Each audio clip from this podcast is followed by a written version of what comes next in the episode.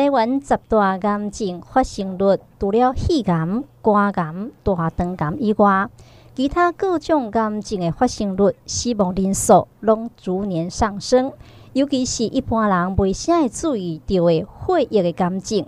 竞争比起着实体癌症来讲更加多元、更加歹预测。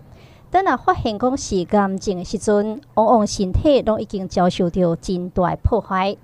今仔日咱邀请到台大病院云林分院血液肿瘤科洪玉清主任来介绍着血液的肿瘤的表现、诊断甲治疗。咱先请洪主任甲听众朋友拍一个招呼。各位听众，大家好，我是台大医院云林分院的洪玉清医师，希望今天可以给大家一些有用的资讯跟帮忙。会议的肿瘤，因为伊看不到、摸不到，表现的症状嘛无啥共款，所以伫个初期呢，有真侪人会来疏忽。请教着主任，会议的肿瘤伊到底有包括到多一块癌症？我们血液里面有分红血球、血小板跟白血球。那白血球里面还有分成那种骨髓球，还有淋巴球。那老实说，这些东西，这些血球其实全部都可以有一些基因的突变而变成癌症。最常见的血液的癌症就是淋巴癌、结癌，还有多发性的骨髓瘤。是，其实吼、哦，根据着卫福部癌症登记报告来统计。全台每一年平均共有增加到一千七百名淋巴癌患者，十年内底竟然增加到四成。听讲淋巴癌总共有超过着六十种的亚型，就是讲形态基本上共款，只是这细胞可能有淡薄仔变化。伊的复杂程度会当讲是全癌之冠啊！啊，六十种，这敢若要查资料，毋知要查几工啦。所以咱要来请教着主任。得到这淋巴癌时阵，患者有虾米款的症状？这伊安怎来做表现？淋巴癌的话，如同主持人所说的，它的分类有非常非常非常多种，真的就是几十种的淋巴癌。主要可以区分的就是说，它是 B 细胞的还是 T 细胞的，然后还有它是可以和平共存的淋巴癌。或者是它是没有办法共存，一定要赶快开始治疗的淋巴癌。那淋巴癌它可能会有什么样的症状呢？老实说也是非常的多元。一般来说，我们可能会特别跟民众卫教的，就是说你可能在身体的某个部位有摸到有呃莫名的不会疼痛的肿块。然后它可能会让你有一些发烧，然后胃口不好，体重下降，或者是一些疲劳，然后莫名其妙会流很多汗的这种状况。再来，可能会因为这个淋巴癌它长的地方不同，而有造成你局部的某个地方有症状。例如说，我们刚刚是说，可能我们可以在自己帮自己洗澡啊、身体检查的时候，也摸到一些其他的肿块。可是有时候，这个肿块如果它是长在比较器官的深层的地方，例如说它长在肚子里面，或者是长在胸腔里面，因为这个有骨头啊挡住，其实我们是摸不到的。它们如果长在这些内脏的部位，就有可能让患者有一些额外的不舒服。不过基本上，我们大概都会跟这种讲说，如果你有摸到一些肿块，有一些不明原因的体重下降，然后流很多很多汗，到你需要把衣服整个换掉的那种程度的汗，那可能就要高度的怀疑，可能是有问题，就应该要去就医。是，亲像我记得洪主任讲的，伊的复杂程度是非常复杂啦。啊，那真正讲吼，得到这个淋巴癌时阵，听讲起码有一个真好的工具会当来使用。我来云林这边大概三年多，那跟台北那边比较起来的话，老实说，就是相对上民众能够得到这些癌症的，呃，不管是疾病的资讯或者治疗的资讯，其实是比较少的。那其实我都会希望能够让患者能够多了解自己的疾病，然后再跟医师讨论，那了解这个疾病的状况啊，治疗的方式，还有可能的。治疗的选项的副作用，对病人来说都是会比较会有把握。那其实我们台湾的中华民国的血液病学会就是有创造了一个 APP。如果各位民众有兴趣的话，其实你可以打开你的手机，然后就是在 Google 的部分，然后打下淋巴癌攻略，淋巴癌攻略。那在 Google 上，其实你会看到前面一个第一个或是第二个，就是介绍淋巴癌攻略的 APP 的相关的讯息。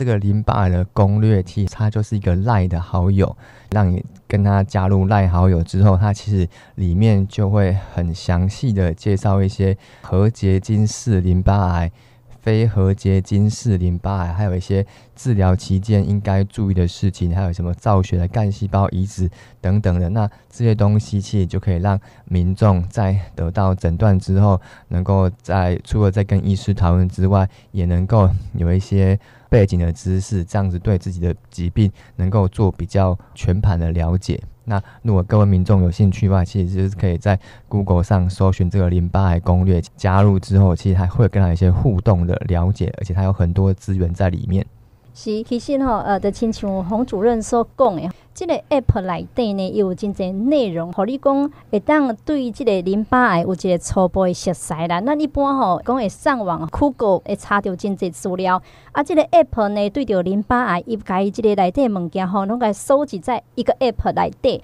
啊，咱若讲去查了后，以后毋管讲医生里诶说明讲治疗诶安排啦，哦，咱嘛较听有，啊后续要哪来保养，咱嘛较听有。即、这个医病沟通较袂讲互咱的心慌慌啦。当然，对着即个医学的进步呢，癌症治疗的种类是非常的多。啊，头拄我嘛讲到淋巴癌遮尔侪诶形态，所以请教着主任，这淋巴癌拢安怎来做治疗？这个地方还是要先说明，就是说，其实淋巴癌它是可以分成有机会可以和平共存的，还有那种它会给你造成症状，然后需要赶快治疗的两种情况。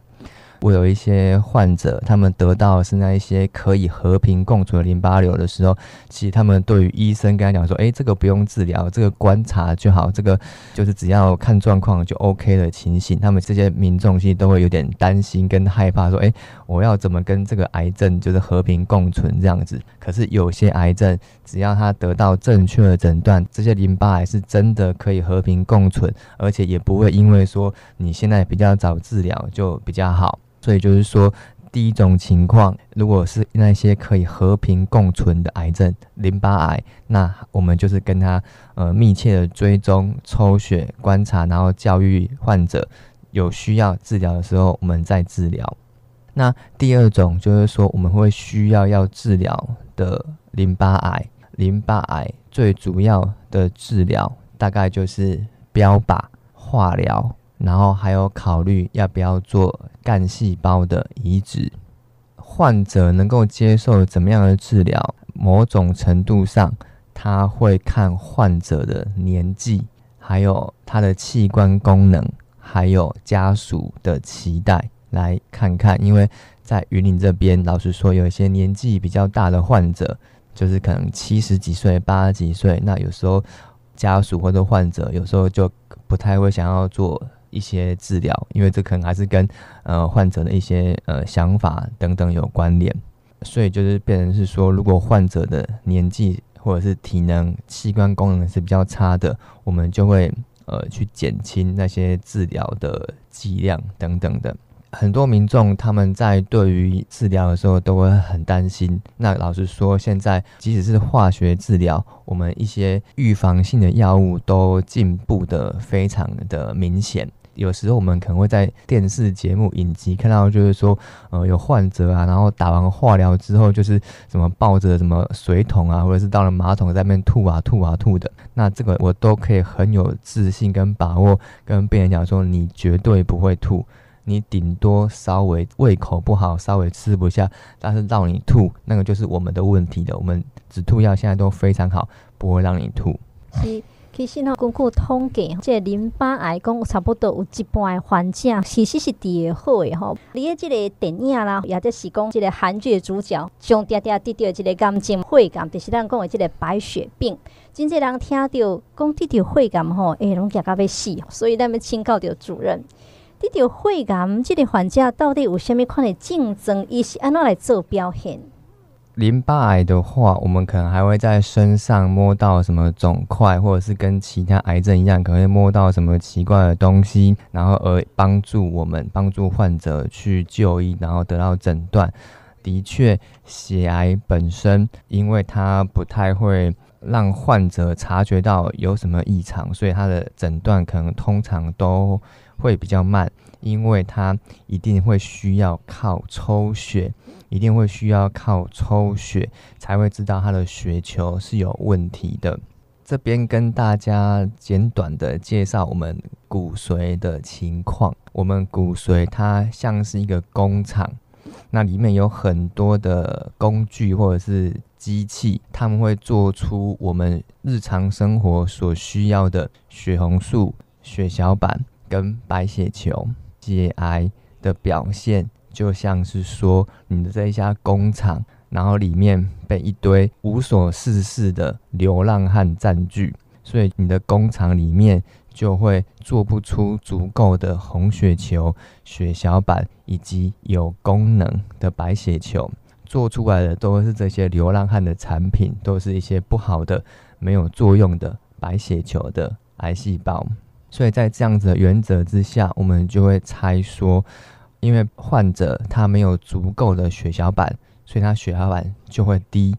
那血小板的功能主要是用来作为凝血的功能，所以如果你血小板比较低，正常来说可能是十五万以上。那血小板比较低，可能会五万、三万，甚至只有几千的数值。那我们就可以理解，患者可能就是伤口比较不容易好。又或者是说，它的数值更低的时候，可能就是会莫名其妙的嘴巴会流血，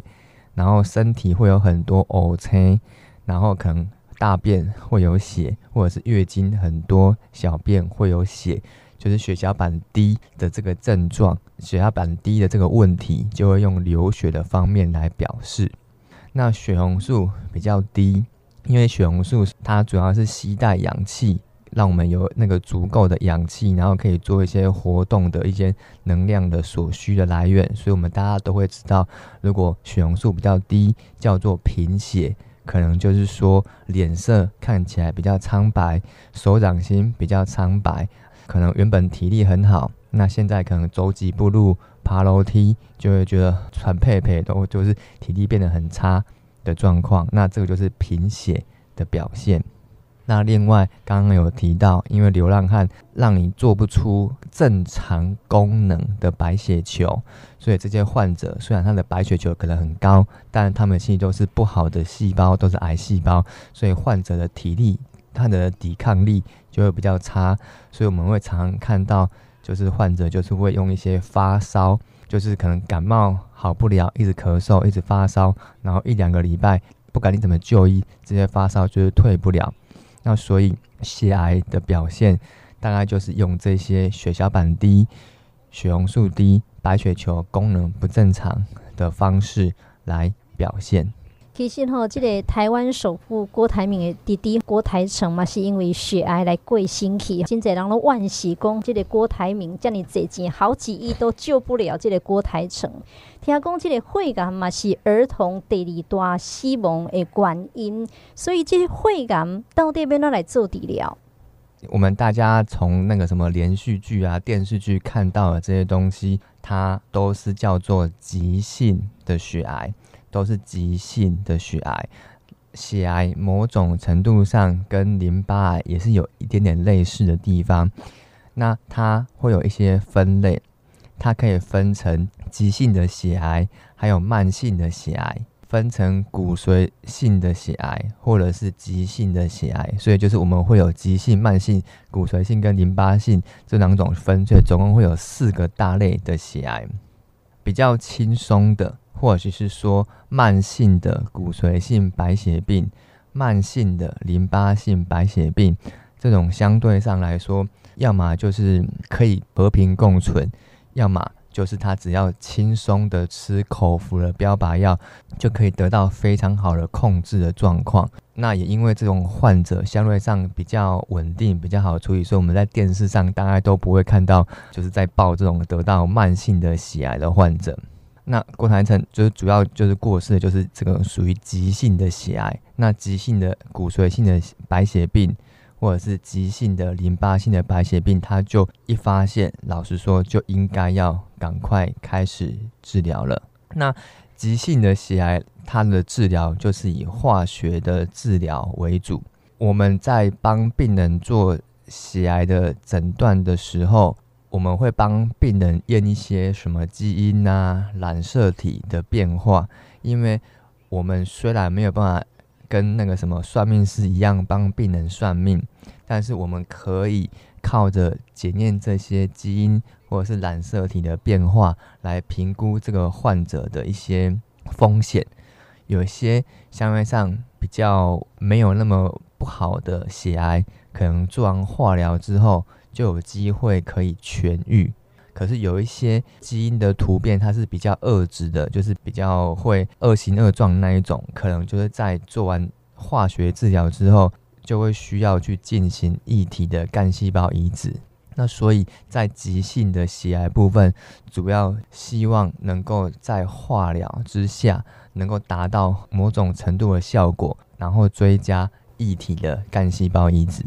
洪主任有讲到，不管是淋巴癌，也即是讲这个肺癌，上个重要都是爱做着化学治疗。讲到化疗，大家脑海中的画面就亲像电影里演的吼，会落头毛啦，会吐啦，身体虚弱。所以请教到洪主任，这种化疗风险，伊到底有偌大？伊的副作用咧？病人或者是家属，自己都会问我们说：啊，我们要给病人做化疗，病人敢会堪哩？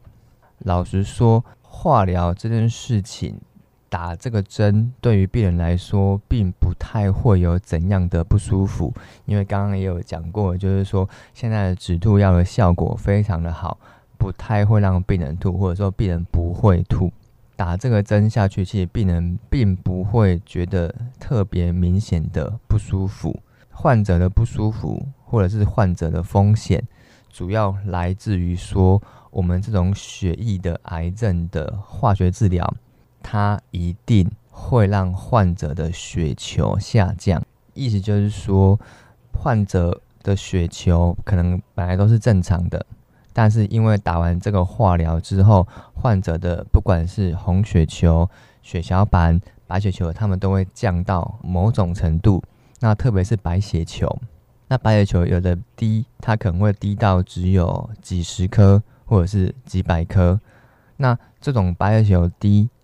的过程，病人不太会有怎么样的感觉。可是因为白血球比较低，它就会增加病人得到感染的风险。这就像说，你如果出远门，然后家门没有关，你一个礼拜、一个月。或者是半年，你时间经过越久，血球低的时间越长，你就会增加你那个你家被小偷闯空门的机会。所以老实说，化疗本身就算是标准强度的化疗，它并不会让患者有很明显的不舒服。可是病人能不能扛得起，在于是说，如果年患者年纪、体能、器官功能是比较差，他可能会相较于一般人。而让他血球下降的时间比较久，那血球的下降时间比较久，就比较有机会会得到感染，以及比较严重的感染。最严重的感染就是血液里面长细菌，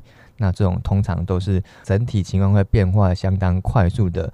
急症。所以老实说，做化疗的主要的风险，在我们血液肿瘤来说，主要是会导致白血球的下降，以及相关的感染的风险。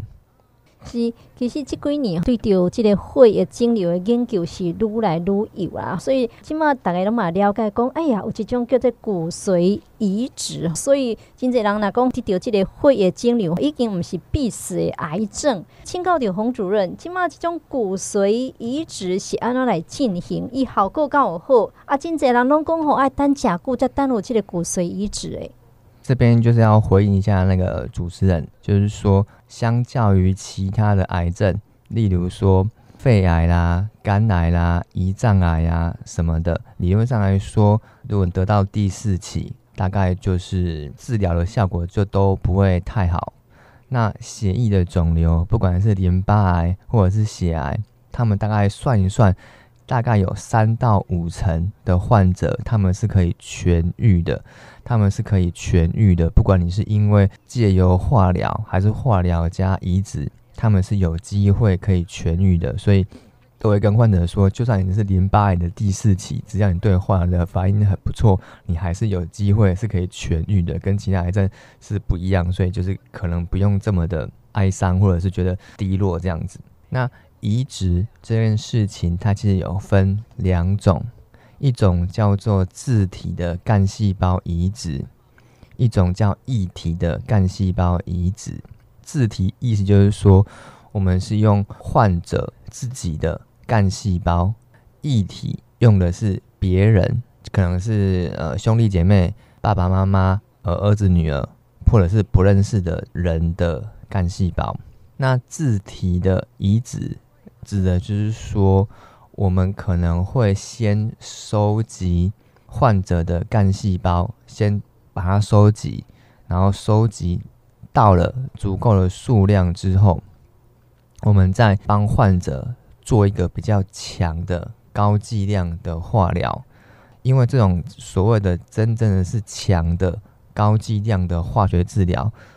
打完这个治疗之后，你。要凭自己的干细胞是绝对没有办法再长回原本的造血的功能，所以因为他用的这种强的干细胞，会把你的骨髓整个细胞都不管是好的或是坏的，都会全部的歼灭，所以你就要先收集，在做这么强的治疗之前，你就要先把自己的收集起来，留一个备份。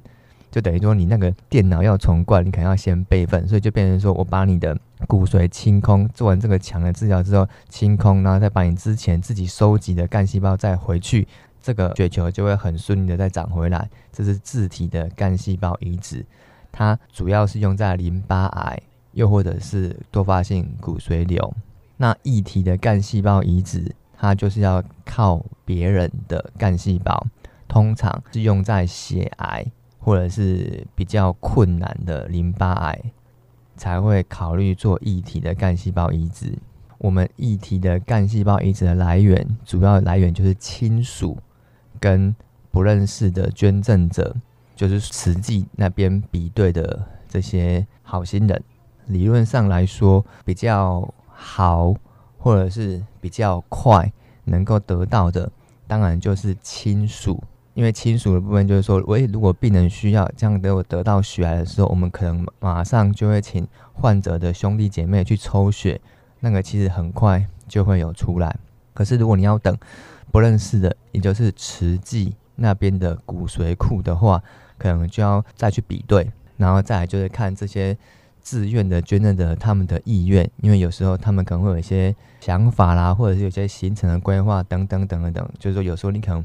比对到了那些捐赠者，却因为一些状况而到最后没有办法捐赠，所以偶尔我们也有可能会听到这样的消息，就是说，哎，后来捐赠者就有些事情就不捐赠，所以也有这种新闻。所以这边其实也是希望能够跟各位众啊推广的，就是说，其实虽然之前有一些关于慈济的一些消息，可是就其实他们是很认真的在建立台湾的这些骨髓库，只要。我们有更多的民众，就有点类似捐血，他只是会帮你抽血，然后去建立你的基因的对照表。那如果说有患者，不管他是哪边的患者，如果他有需要，然后你刚好跟他是吻合的，那老实说，你就可以成为救他一命的骨髓的捐赠者。很多人会问说，捐赠骨髓。或者是说，当骨髓的捐赠者这件事情，对于那个捐赠者有没有什么样的伤害？老实说，民众可能会因为听到捐赠骨髓这件事情感到焦虑或者害怕。不过，这个东西其实主要是来于它名称的误用，因为它应该叫做造血干细胞移植。会讲骨髓移植，可能是过去的。算是错误的名称的沿用，所以才会让民众等等觉得有点担心跟害怕。可是他其实需要的只是造血干细胞移植，意思就是说，除非很少数的状况，才会真的需要用捐赠者的骨髓。要不然的话，其实这些慈济的捐赠者，他们都是用抽血的方式，他们都是用抽血的方式，他们是用一些方式把你骨髓的干细胞刺激来到血液里面。那这个时候，医院就可以用类似捐血的方式，在你的手臂。手臂那个比较粗的血管，就类似你真的是在捐血，类似真的就是在捐血那种感觉。它就是管子是放那个抽血的管子，就是放在你的手臂的血管，然后再在你的血液里面分离出这些干细胞。所以这个所谓的造血的干细胞的捐赠，就是真的就是类似捐血一样，它不会去动你的骨髓。第二件事情是说，如果做这个捐赠者的动作，对。这些完全健康的人是有害的，那这种捐赠、这种骨髓移植的的治疗就绝对不可能会进行下去，因为骨髓移植这个是国内外好几十年来，应该也有百年的历史。如果说这样子的做法真的是会对捐赠者有害，那根本不可能治疗得下去。所以老实说，如果呃，就是有这个机会成为这种造血干细胞的捐赠者，是可以不用担心的，因为。这些东西，这个处理对捐赠者来说是不会有什么伤害的，所以就不用担心这个部分。那异体的干细胞移植，就是说，如果我们真的可以得到适当的捐赠者，一样，我们会帮患者做一个比较强的治疗，把他的骨髓里面的细胞都清空，然后再靠外来的这些捐赠者的干细胞进去，然后由他的干细胞。来做造血的功能，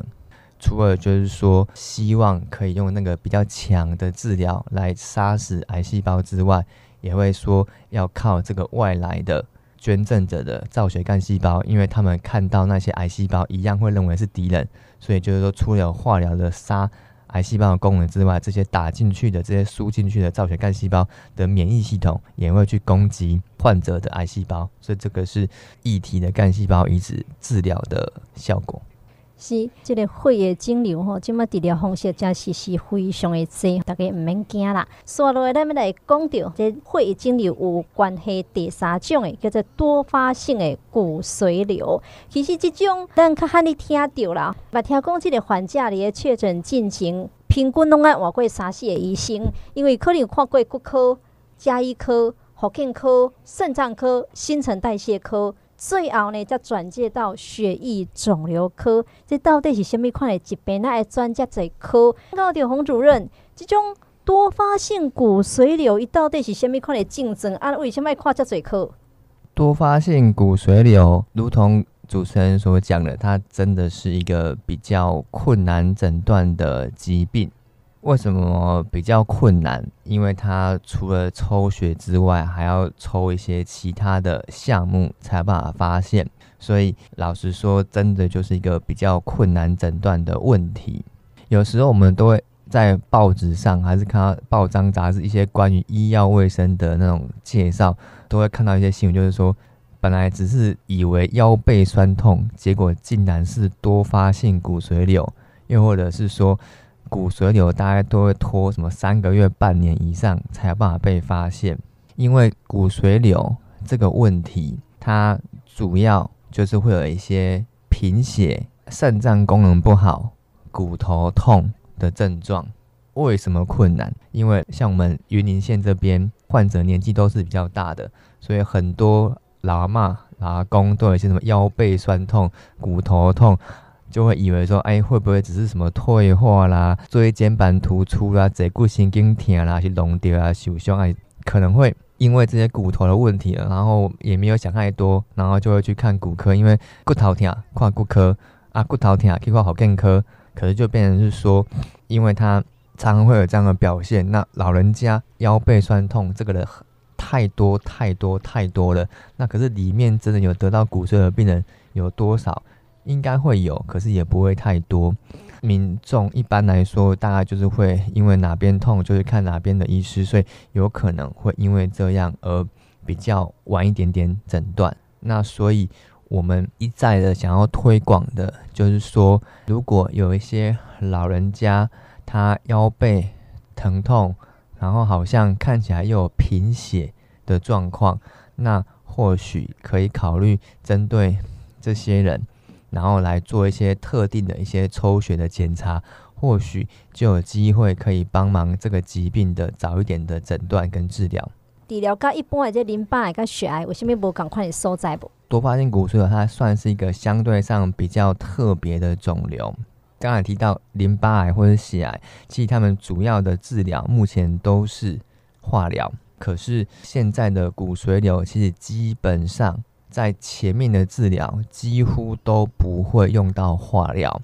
他们都是一些什么标靶的药物啦。免疫的调节的药物啊，化疗的成分在一开始的治疗其实是非常非常的不重要，或者是不太会使用的程度。所以，我们刚刚会提到那些化疗的副作用，什么掉头发啦、掉血球啦、什么恶心呕吐啊，这个骨髓瘤来说，它的治疗，因为它都不是化疗，所以这些症状其实他们都不会出来。什么掉头发完全不会，因为他们头发都非常的完整啊。所以目前的骨髓瘤的治疗。主要就是一些标靶的药物为主，不过就是说，其实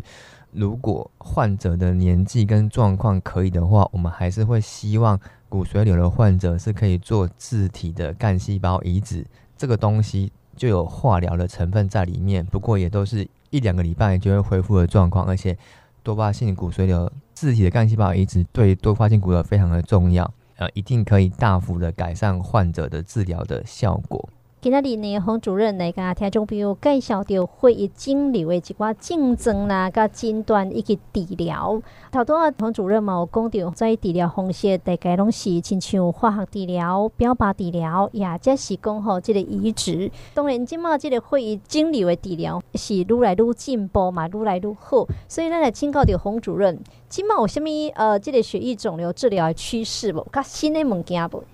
呃，跟各位。听众报告的，就是说，其实现在我们很多血液的肿瘤目标都是希望能够完全没有化学治疗，完全没有化学治疗，就是说，他患者接受的就是一些标靶的抗体，或者是一些其他的调整的药物，那这些东西他们就真的都不是化疗。就是像血癌，就是我们最害怕的急性的骨髓病、白血病。过去急性骨髓性白血病几十年来，大概都是只有化疗，没有什么其他的手段。可是在这一两年，患者其实他可以就是完全只接受口服的药物跟皮下的治疗，完全没有化疗的成分在里面。那这样子的治疗效果，比过往的化学治疗来说轻松。然后感染的风险下降很多，而且疗效或许还比较好。另外，其他嗯，多发性骨髓瘤、淋巴癌，很多的癌症都有一些新药在使用。那这些东西他们都不是化学治疗，所以其实对病人来说，他们会比较轻松，而且效果甚至还比化学治疗的年代要来得好。不过这个。治疗有一个最致命的缺点，就是说这些药物很贵，这些药物非常的贵。那我想台湾的肿瘤的治疗，某种程度都是局限在健保的给付，因为健保它如果没有办法帮这些药物变成健保给付，老实说，这些药物的效果虽然说很好，但是它的药物可能就是一个月。就会从几万、几十万 到几百万这样子的差别，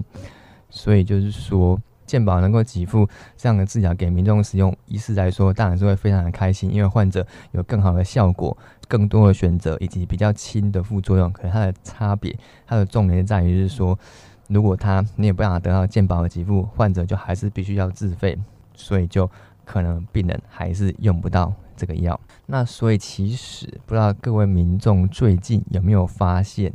好像有那个要涨健保保费的消息。虽然说不知道民众的想法是什么，但是以医疗、以医师的角度来说，当然应该建议要涨。因为老实说，多发性骨髓瘤在今年给付了相当多的药物在里面，当然病人会比较好，但是这个我们就可以预计到健保的财政一定是会负担相当的大。那如果说这些新药动辄几万、几十万、几百万的药物，你能够得到健保的给付，一定代表健保它一定又要再付出更多的钱。当然，为了要让患者有更好的治疗，老实说，我们还是希望民众可以接受政府他们希望能够调升健保费的决定。例如，就是说，就算我一个月健保费会多缴一千块，应该没那么高，一千块一年大概一万，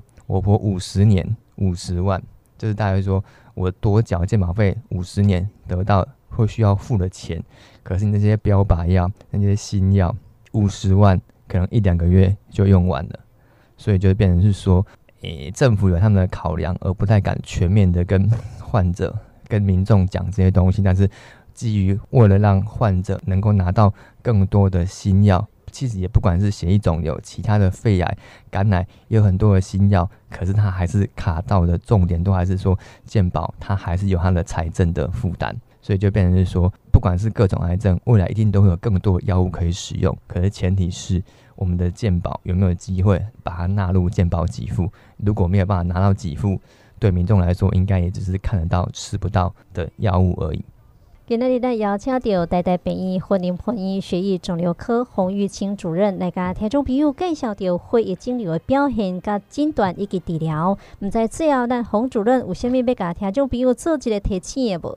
现在其实不管是得到什么样的癌症，现在其实都有越来越多新的治疗的方式可以提供给民众跟患者。如果是血液肿瘤的部分，就算你一开始是第四期的疾病的诊断，老实说，你还是会有三到五成的机会是可以痊愈这个疾病。所以就是说，我们会希望患者其实得得到这样的状况，仍然就是要能够有信心，然后跟医师配合。如果说患者或者是家属这边能够对这个疾病有一些呃搜寻啊，有些更多的了解，其实也是可以跟呃医师有做更全面的沟通。那在更了解自己疾病的状况下，应该。能够更有信心的去面对跟治疗这个疾病。是，这个医疗愈来愈进步啦，相信未来呢，这个癌症毋是绝症，然后大家都会当勇敢来面对着癌症，甚至来战胜着癌症。今天非常感谢咱洪主任，谢谢大家，希望可以对大家有一些帮忙。